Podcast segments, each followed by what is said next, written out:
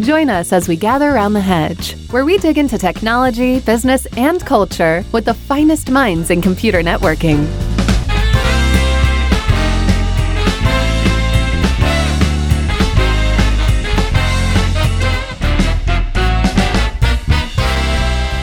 Hey Tom, how are you today? I am doing well. How are you doing, Russ? Fine. You look funny with your earbuds in. Just saying. That's okay. Feels like something's missing. I don't know. Yeah. Your ears, Tom. What happened to your ears? They got bigger. That's pretty sad. And today we are joined by uh, Mike Dvorkin. Let's see, Git Hedgehog, right? Hedgehog, right? It's Hedgehog, yes, but the website Okay. is githedgehog.com. All right, cool. Good luck spelling. sure. Okay. And um, so we actually have hedgehoggers on the hedge today. So why why do why do the why does why doesn't the hedgehog let, stop hogging the hedge? Because he just Well, that's Yes. Hedgehog. he's a right. hedgehog. That's right. Hedgehogs to everyone. That's right. Um, so and the other person we have on is Marcus Hees. Is, did I say that right, Marcus? Yeah, that's right. Okay, awesome. And Marcus is where are you, Marcus, physically? Oh, physically, I'm actually in Vancouver, in Canada, Oh, and okay. uh, the honor working together with Mike uh, in the Bay Area. We're all kind of remote and uh, making his work together, sort of in a new way. So if, if you point that camera down so we can see out the window, will we see whales? You actually would see Science World, one of our icons in in Vancouver. Oh, cool. Yeah, that's great. Because I know Vancouver, the last time I went, they had all these whale watching, go out and, you know, hang out with the whales on the boats. Although I don't know. I mean, the killer whales right now, you may not want to see. Yeah, you don't want to deal with them. Like they're they're sort of like develop a death wish. Kind of cool though. Yeah, I just read a story yesterday that they destroyed another sailboat. Oh, they did. Wow. Yeah, like in some Strait of Magellan or I don't know, someplace. And they just like, yeah, they just a bunch of them swarmed it and took off the keel and like poof. Like they they did some major damage to a sailboat like Yeah, yesterday. the crazy thing how they swarm and how they conspire together. That's that's Yeah. the coolest thing about it. Yeah.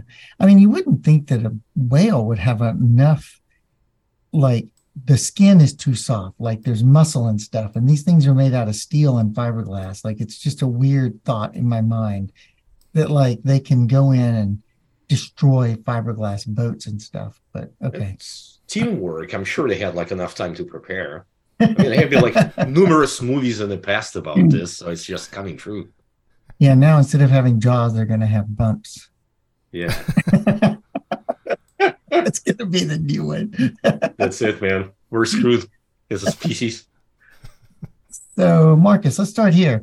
So, why do we care about root of trust in a network at all? Right? I mean, you'd think that I have this network of gear, I put it in place, I boot it, I do all my stuff. Like, who cares? Yeah. Um, me asked, uh, let me respond first with a counter question. Why would I not care? Right. And I think there are, there are two big reasons why one should care. Um, first of all, is particularly when we're talking about deployments at the edge here now, right, which could be edge or maybe even far edge, um, that you have really always physical control over your gear, that might not always be a given. That's I think that's reason number one. And the second one, and this might be a bit more related to us as Hedgehog, is when we look at who's going to be the user who's using our devices or our product for that matter, they're going to be people who are coming from the cloud. There might be people who have not that much exposure to hardware actually in general. I'm uh, I'm still the generation of people like when I started my career, I was more in operations, I handled like physical hardware myself a lot.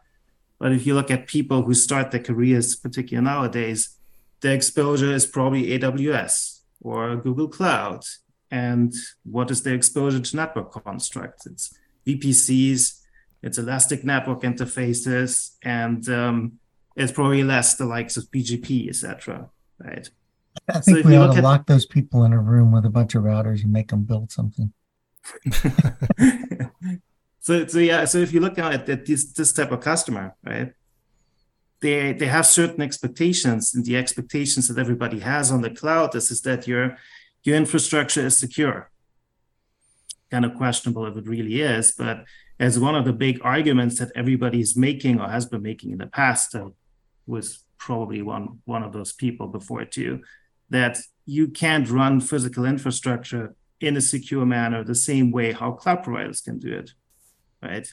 So expectations would be the same actually when it comes to networking gear. Like, yeah, that that runs in a secure way, does it not? Right? Why would it not?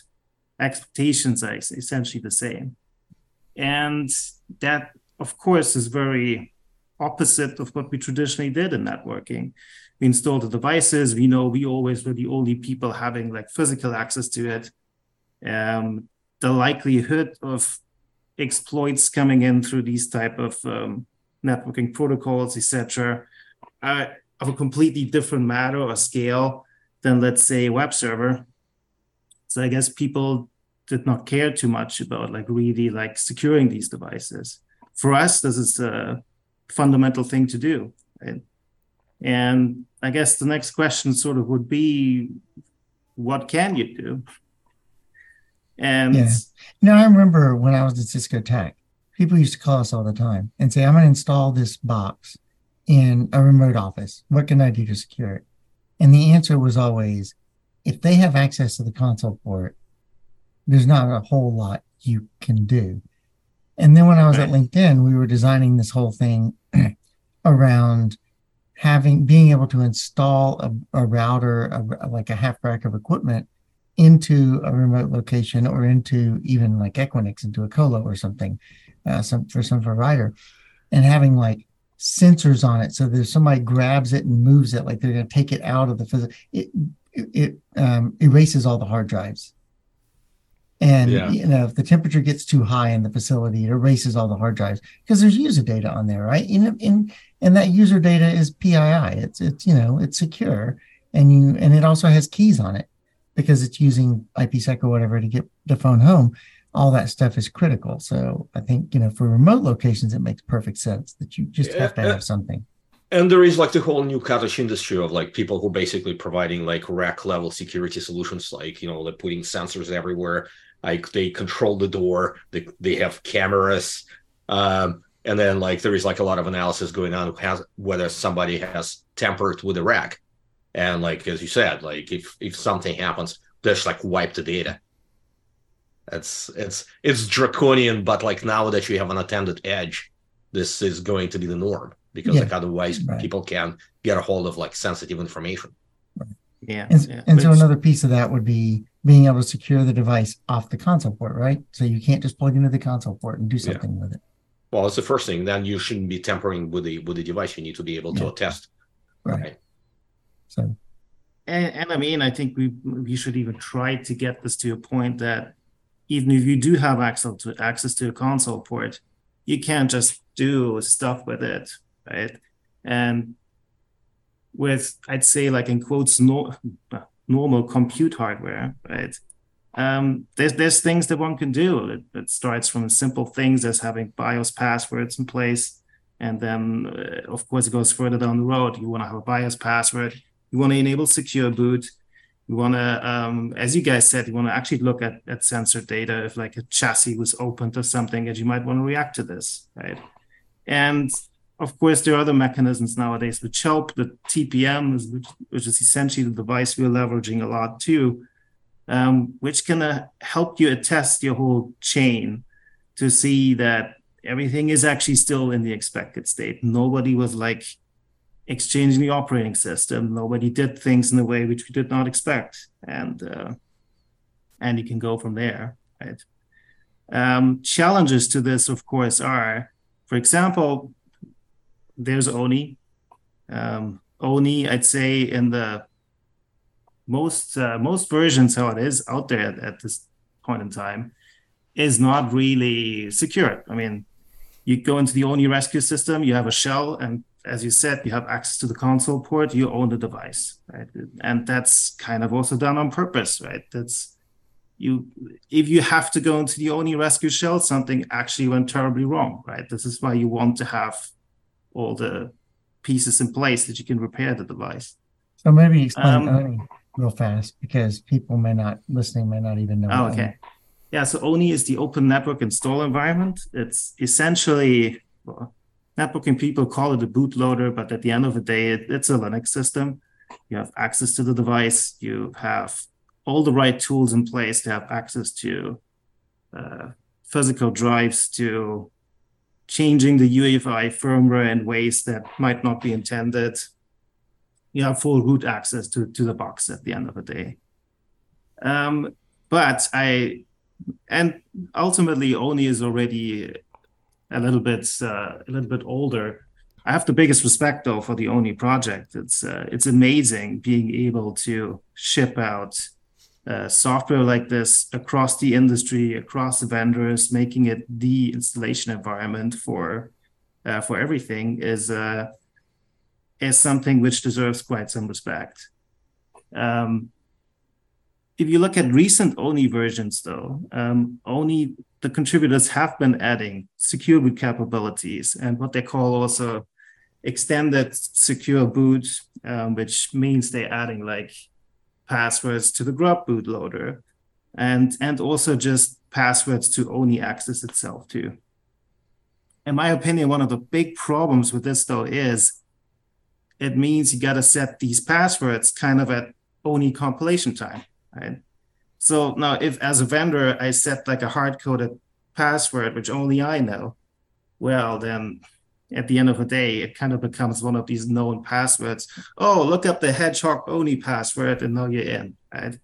So that's actually a challenge that, that you have to deal with. But um, I kind of think there are things that can come to the rescue, right? So Otherwise, you- that's if- the back door. That's what these Otherwise known as passwords are. They're backdoor. back Yeah, if everyone knows the password, right? That's not a password yeah. It's not a password Yeah, anymore. yeah. It is again essentially just the open console port where you can just do things, right? So the way how we've been thinking about this is that, um, well, all the, all the newer networking hardware they're all UEFI based, and um, well, UEFI does have NVRAM. You can set your own UEFI values, and kind of the way how we're going about this that well, if you can have access to UEFI NVRAM, which you can have in a grub bootloader, which you can, of course, once ONIE is actually fully booted in the Linux system, then um, you're actually able to enroll at installation time um, passwords there too, which can be hashes, don't need to be clear text passwords. And it can, can come sort of on like a centralized control management plane, which you control. And even if you lose access to this type of password, you set a new password, you basically re-enroll your ONIE, and again, you have sort of access to it without now actually somebody else who might just sticking into the console port knowing that password. So what? So what is UEFI? Oh, that's the Unified Extensible Firmware Interface, but Okay. it's basically the new fancy word for BIOS. Okay. So basically, what you're talking about is having the ability to embed a hash and possibly a salt, right, of a password directly into the firmware, so that when Uni boots, it pull or ONIE boot, sorry, it pulls that directly from the hardware, and because you can't get to the hardware, you can't change it. Like it's, Yeah. but it's per device. Yeah, it, it's it's per you could do it per device. The way how we're approaching is is, is that having a password per device is uh it's kind of cumbersome. Uh, we basically call it we do it basically per cluster or would be per edge location where we say okay we set the same password on these. You're able to change it, re-enroll it again. Um, this way we, we we get to a solution which is I'd say secure, but but also not too cumbersome on operations as I have a long operational past myself, I, I know how, how bothersome this can be. Yeah, interesting.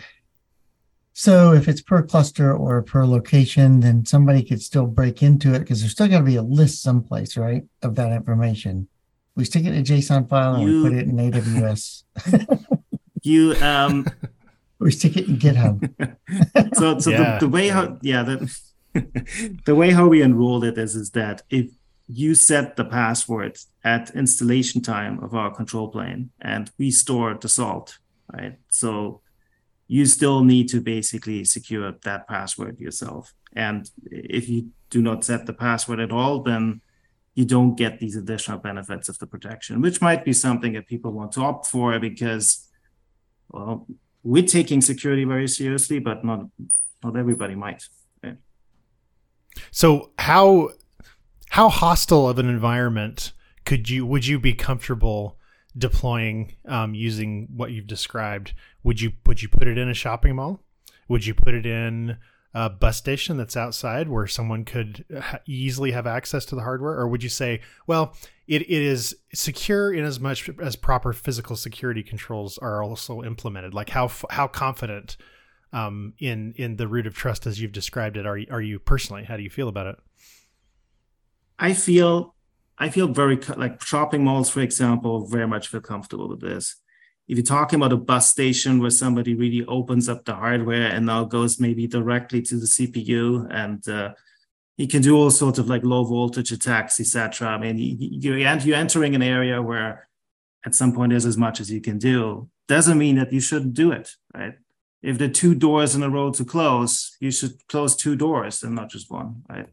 Yeah, but this is where like a attestation can help as well, right? Because it's a sort of like continuous attestation, and like yeah. if if right, you detect yeah. any sort of like anomaly, you you start like shutting down things, and you can exclude a node from the network because yeah, uh, you so know it's a, misbehaving. Yeah, Mike's bringing up a, a, good point. This is this is the other big piece which we're doing, which we're bringing to ONIE, etc. as well. Um, is that we essentially want that devices are tested before we even allowing the installation, right? So that means that we extended ONIE to have TPM2 tools available in there to um, in to involve basically the uh, Keylime agent as well. And to, to put this here, Keylime is an uh, attestation open source project. It was relatively recently moved under the CNCF and uh, we're leveraging this here too and we'll be leveraging it in both places. We're trying to basically get to a point where hardware attestation is complete before we allow imaging the system right?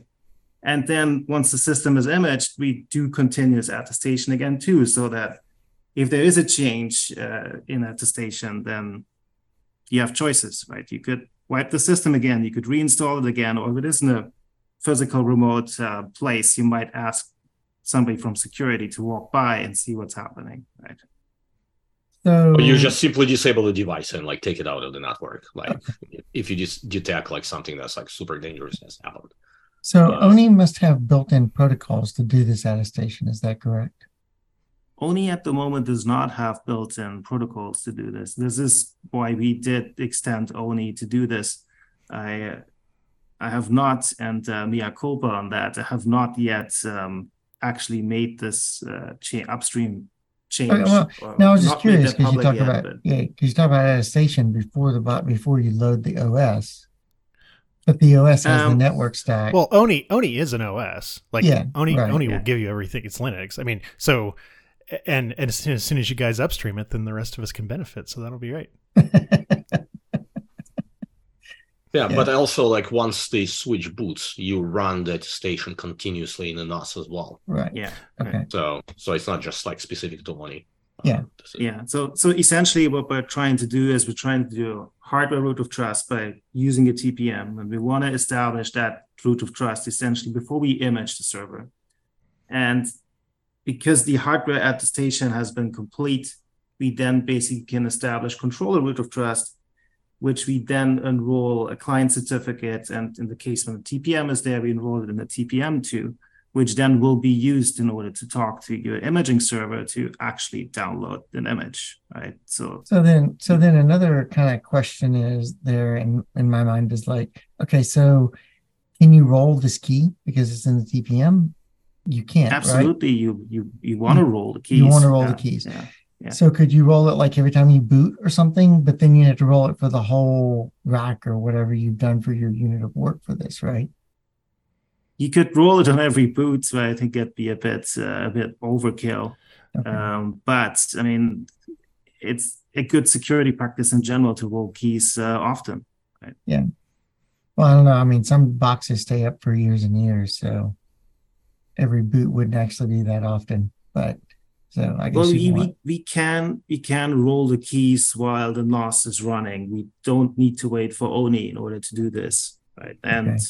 right. and this this is an advantage that we can leverage here.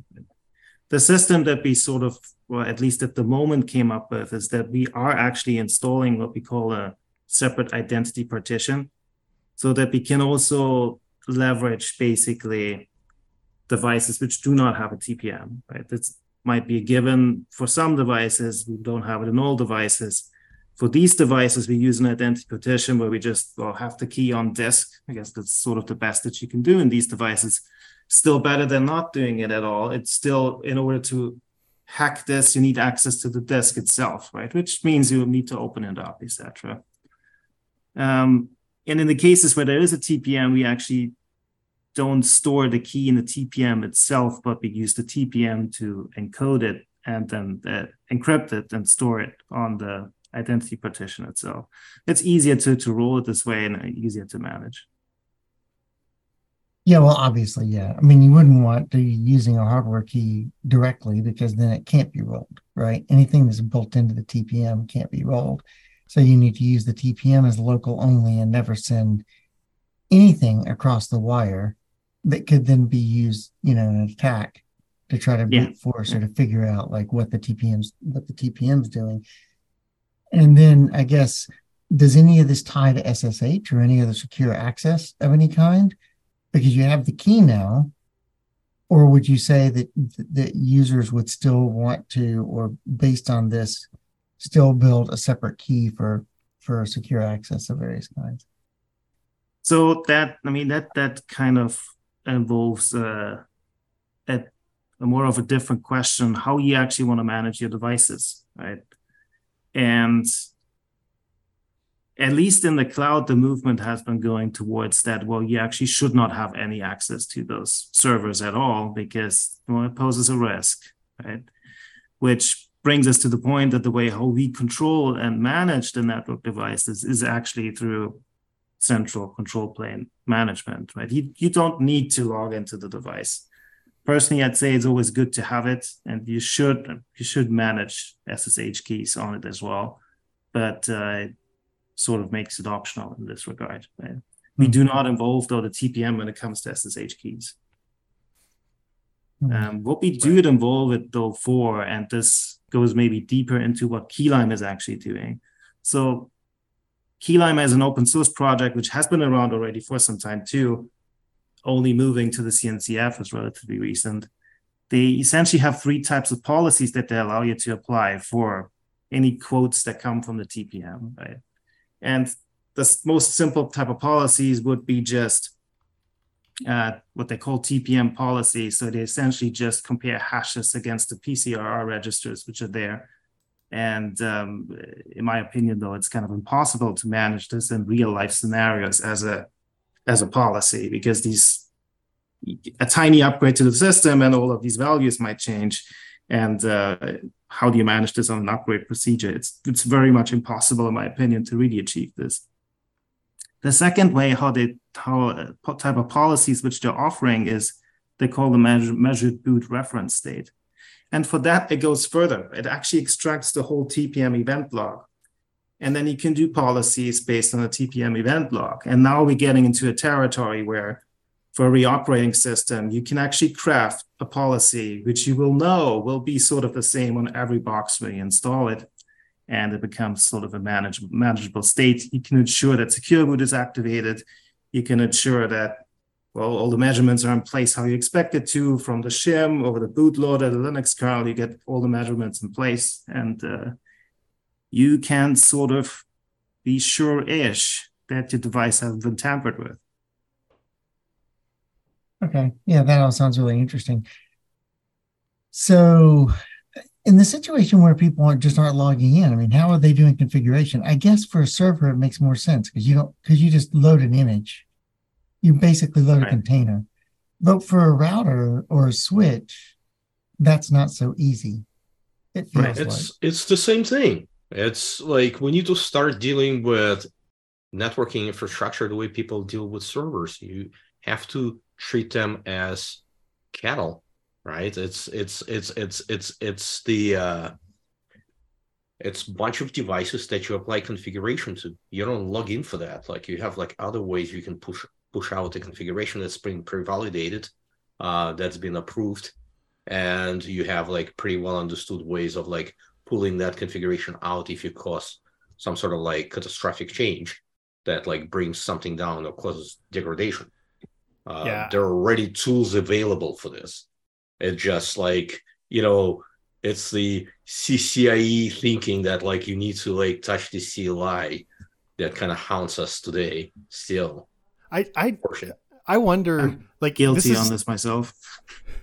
the the idea that that it, it's like we have this allergic reaction to an agent running on the thing we're trying to manage. Like people get like so enthralled with ansible and other like oh there's no agent. If there's no agent then everything's better.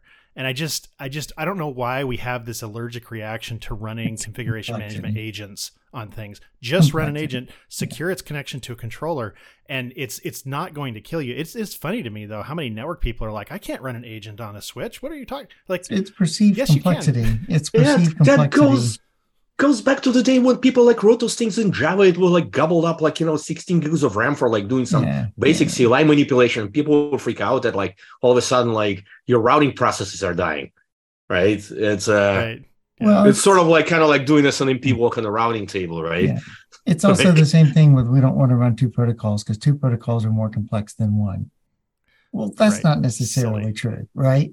It's not necessarily more complex or less complex to have an agent on the box. But what I guess what I was confused about was like thinking, okay, if you're never going to have any access to this box, but you're talking about just having access, just not CLI access, right? You still change the configuration, stuff like that. It's just Yes, you still like hook it up to some control plane. yeah, yeah, But I, I okay. think I think I think the challenge with a lot of automation tools for a lot of like classical networking people is very simple.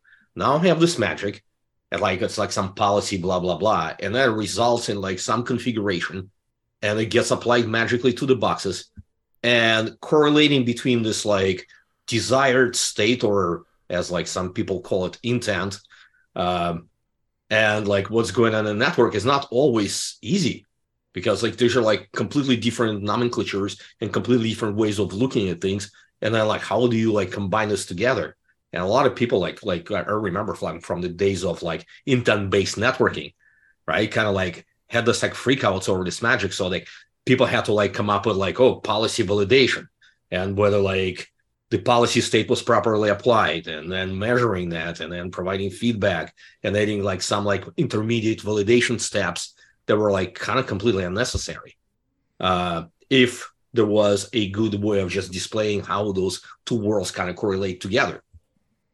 I mean, I, I think this is totally a historically grown problem, and and it's one that in compute you went through the same type of history. Right? I I was a Linux system administrator when we were still racking servers, and I went through this whole change of my job where we like suddenly did not really deal with hardware anymore and then we did things in the cloud and then we realized that oh actually we can do that programmatically. Things changed to becoming programmatically. All the tools but that also changed over time. But it also took time. Right? it's not that you got there from like here to there uh, in a blip right? So if you think of early days configuration management tools you look at ansible nowadays that's already a world of difference right and if you think of intent-based th- uh, things like um, I always forget the name of it, HashiCorp's um, uh, Terraform. Terraform, yeah. Um, I mean, which would probably be like the uh, the biggest intent-based system for whole hardware altogether, uh, which you can also make terribly mistakes easily and need to be very careful with it.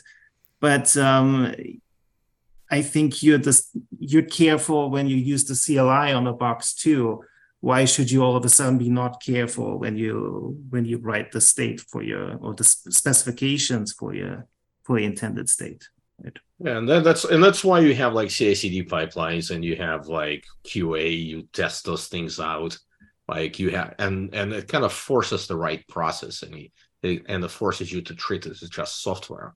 Yeah. And, So you know, like when and you can apply the same rigor to a person banging on a CLI. um Well, to some degree, yes and no. But yeah, um, so how does this interact with automation systems? Like we're talking about this hardware root of trust, and now we're talking about automation a little bit. How does this interact with automation? I assume you're saying you would you would say that you roll your key on a regular basis using an automation system. You manage the keys using automation systems, and that you don't allow the automation system to do stuff until the until the operating system loads, which is going to be dependent on passing this this key this key situation. So I'd, I'd say management of keys does not really involve CI/CD systems uh, that much, or in, in that fact at all. But of course, it needs to be automated. So you have you have to build this in into the software or agent that you ship, and you have to have to alert on the fact if something goes wrong. Right. So these are the the basics of automation. You don't say anything when things work. Complain when things when there's an anomaly. Right. Hmm, okay. I, I th- to me, tell, tell me if this is the way you see it. I, to me, if the fact that you have established a root of trust, that you trust this piece of hardware, gives you the ability to load software on it, gives you the ability to bring it into whatever your infrastructure management is. You can now trust this device. You can say, it's okay to run an agent on it because I know I've taken the steps that I know that this is not some attacker joining, um, you know, my, my infrastructure. To me, it's more implicit than explicit. It's saying that it's, I trust the device, therefore I'm going to manage it with my regular tools. Is that, is that kind of how you see it? That's totally how I see it. Yeah, Yeah. so it's like basically it's not it hasn't been tampered with. So like it's right. likely not malicious. And then you bring in your uh management and control plane agents that are again like you verify them through the software uh software supply chain tools, you like basically vet that and then you bring a trusted piece of software that's going to be basically governing the configuration on your box. Right. And you establish the relationship between the platform and the box and the controller. And if you lose the key, suppose let's say we, we lose the key, we do this.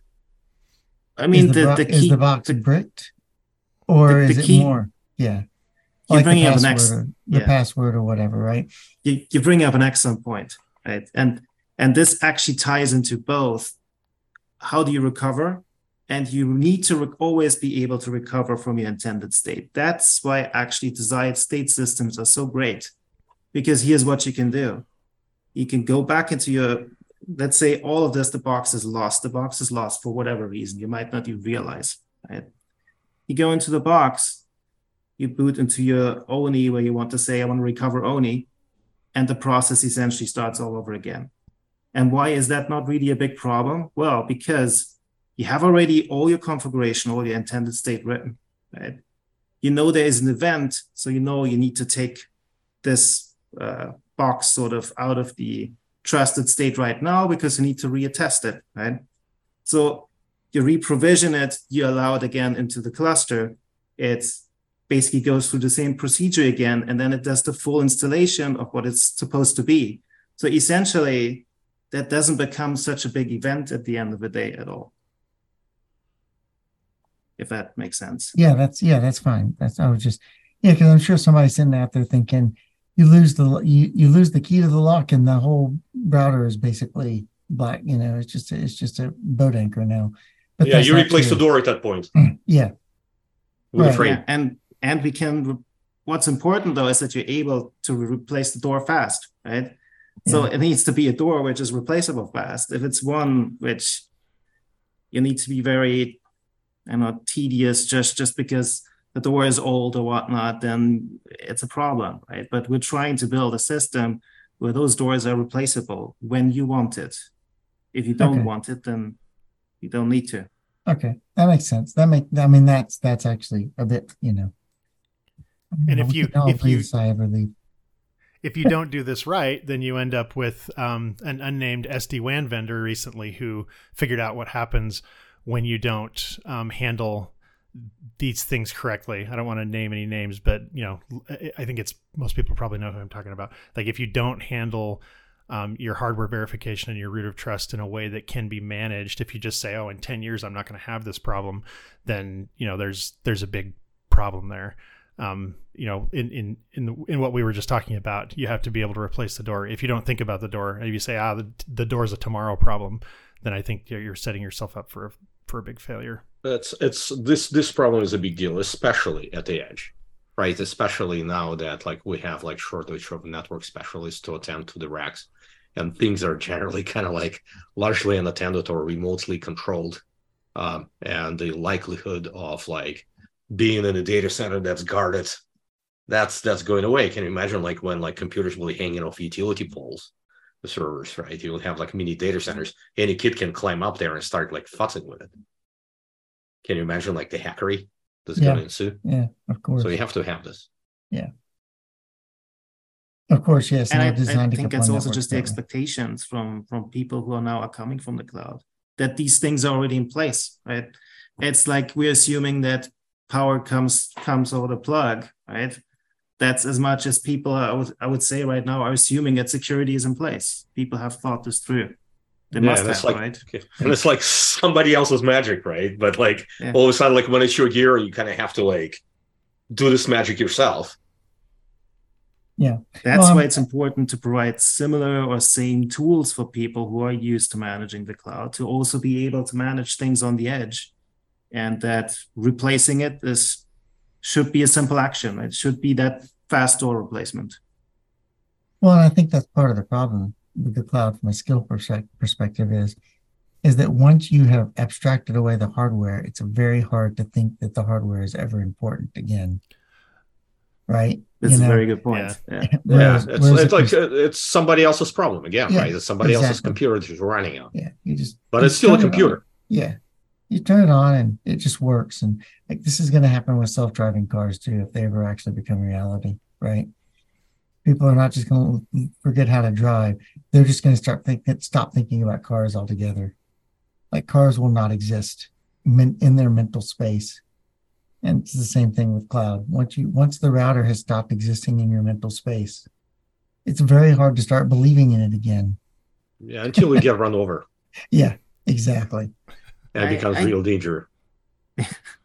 I guess to a degree, even this thinking is coming into into cloud computing too, right? Confidential computing has been a, has been a big topic, and which is where people are realizing that oh, if something actually really happens at the hypervisor level, um, my data might not be protected anymore, right? Yep.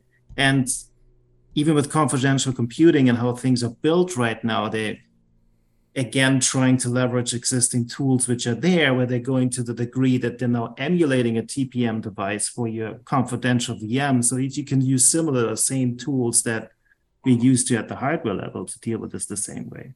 Yeah. and then people can sort of do the same thing with their vms too right? The kind of the same way how we're thinking about it how you need to do it with networking devices at the edge just with your now confidential vms right? Now, could you tie this stuff into the control plane, into the routing protocols? Like, I won't form an adjacency with you on BGP or IS to IS until you can prove to me that you're a valid device or something like that. one totally should do that it's yeah. Yes, one totally that's, that's should do that. That's that's the goal. So Okay. not not only at BGP, but also when you bring up the links, can you establish the trust between two devices, right? And then can can can you trust the protocol exchange? I mean, there are there are there are hints of this in existing protocols. IPv6 has secure neighbor discovery, where you could uh, enroll uh, certificates, and you could, um, you know, th- some of those mechanisms exist. Um, I mean, that would be interesting. I don't know that anybody actually uses secure neighbor discovery in production. I've never heard of it, but um, that I mean, that would be interesting at a link level. Um, But but turning into into a system where it's like kind of control holistically, right? You just you just build the trust and security into the underlying fabric, right? Right. You, you It's uh, that's that's to, the interesting goal. yeah. You can even extend it to your DNS, your local DNS server. Exactly. I won't. I won't answer your DNS queries until you prove Yeah, to me. yeah, because you're not on a trusted network. device anymore. Yeah. Yeah. No, and- but and- you, you- you're bringing up actually a good point I haven't even tried to make before yet, which is that um, you even, you're already talking about BGP and the whole NOS is in place, right? It even goes, it's the problem starts like before that, right? The problem starts that traditionally when you when you provision your device, with ONIE, you need to have a DHCP server, which is ready to handle all of these things, right? And we're trying to go even that far that we're saying that we're not going to do DHCP at all. We're just doing the ONIE link local neighbor discovery, right? And because we sort of the configuration is static beforehand, it's an intent-based system. So I know these ports are plugged in. I'm going to expect these on these devices here, right? Which means that I can sort of detect, I'm expecting this device here and um, it attested well. Now I'm going to allow you to provision yourself, right? And you're going to chain this, right? So if you've got other de- like devices attached to to uh, to now a provision device, we basically say the same thing. I'm inspecting a switch here.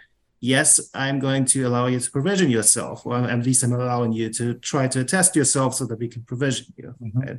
Yeah. And I think what you kind of would want to have is the is the port level security there, right? And the protocols for this.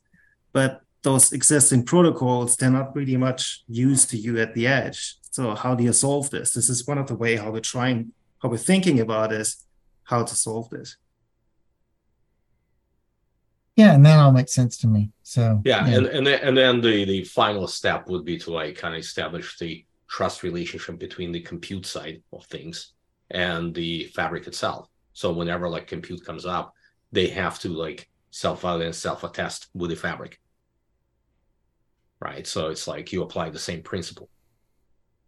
Right, exactly. Yeah, I can see where this could all go, where you could get to the point where you don't need MD5 or any sort of crypto on the for internal um, routing protocol, stuff like that, and everything would just be done. Um, I know it's going to take a long time to get there, but that's you know, it's a cool target. It's a cool. But, but a lot to- of stuff was already happening. Like look at what like Nvidia is doing like with the root of trust, like within their NICs. Yeah. That's really cool stuff.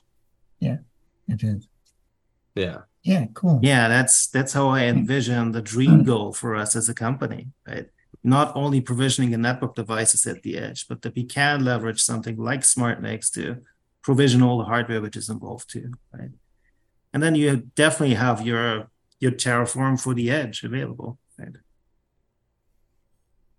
Yeah, and the interesting thing, like you know, the the NICs are basically evolving into this secure infrastructure enclaves within servers, right? They're sort of like logical extension of both the server and the network, um, and a lot of interesting, sensitive things that you don't want to run in the in the, in the host. You'll run them in there because like you can actually have a higher degree of security, and stuff that's less trusted, which usually runs in the user space, you'll run in the host. Yeah. It's like the, the the the server itself is going through this kind of crazy disaggregation of functions. Well, in this, I you know, this SmartNICs are a nice uh, fat attack vector as well because you could have a TPM running in the system and blow right past it on the way into the SmartNIC, and you know, i- i- if, if you don't establish that you can trust the device, then Exactly. But like it's you have to do all the same things for the smart NIC. You have to do it like at every level. So and that's what like makes but like now all of the pieces are there, just like tying those pieces together into like this operational process that works and is not tedious. right, right. Well, that's all really cool. I don't have much else. Um, Tom, do you have any other questions or? No, this has been great. Thanks for coming on, guys. Okay. Uh, Mike, anything else? No? Okay, really Mark. good to see you guys. Marcus? It's always fun. No, no. You guys have any other questions? nothing, nothing I know. So, Tom, where do people get in touch with you if they want to follow what you're working on? Send you nasty grams about messing up your headphones. yeah, if you'd like to send me a nasty gram about my headphone, feel free to do that on Twitter, and I will Hmm. feel free to ignore you. And then um, you can also find me on LinkedIn. Just search for Tom Ammon. He won't hear you because he didn't have headphones. Complain all you want to. this is the way it works. So, Mike, where do people follow you, or you know, any any do you blog any place, or I assume you're on Twitter and LinkedIn, any other place? I am on Twitter uh, at the Dvorkin, the underscore Dvorkin. Um, and you can find me on LinkedIn, uh, Michael V. Dvorkin. Okay. There is another Michael Dvorkin living like two miles away, so I have to put a V. So like Oh, people wow. can distinguish us. And he actually kind of looks like me too. It's kind of That's scary. that's very sad. yeah, I You have, should like a total faster. doppelganger. Yeah, you Uh, should have been faster getting your LinkedIn account up. You know, Then you wouldn't have to put the middle initial in there. I, I I think actually I had an account before him. I, I actually don't know. Like it was kind of weird. Like we we meet each other like every once in a while, mostly around Christmas.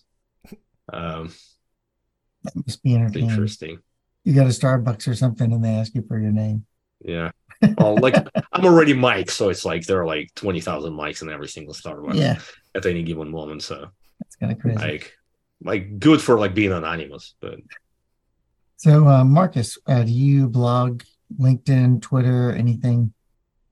I guess the best way to to reach me, reach out to me, would be just over GitHub.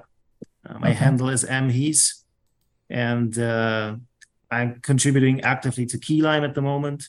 Uh, we're helping out to to bring Keylime into the Kubernetes world. Um, there are upcoming contributions to ONIE, for example, so you'll you'll see that coming too. And Tom's um, excited about that. yeah, you can also reach me over email, be marcus at githedgehog.com. Cool. All right. Well, thanks, guys, for coming on. And for all of our listeners, thanks for listening. We know that we live in a crazy world and your attention is important and your time is important. So thanks for listening to this little episode of The Hedge. We hope it's been really useful and we will catch you next time.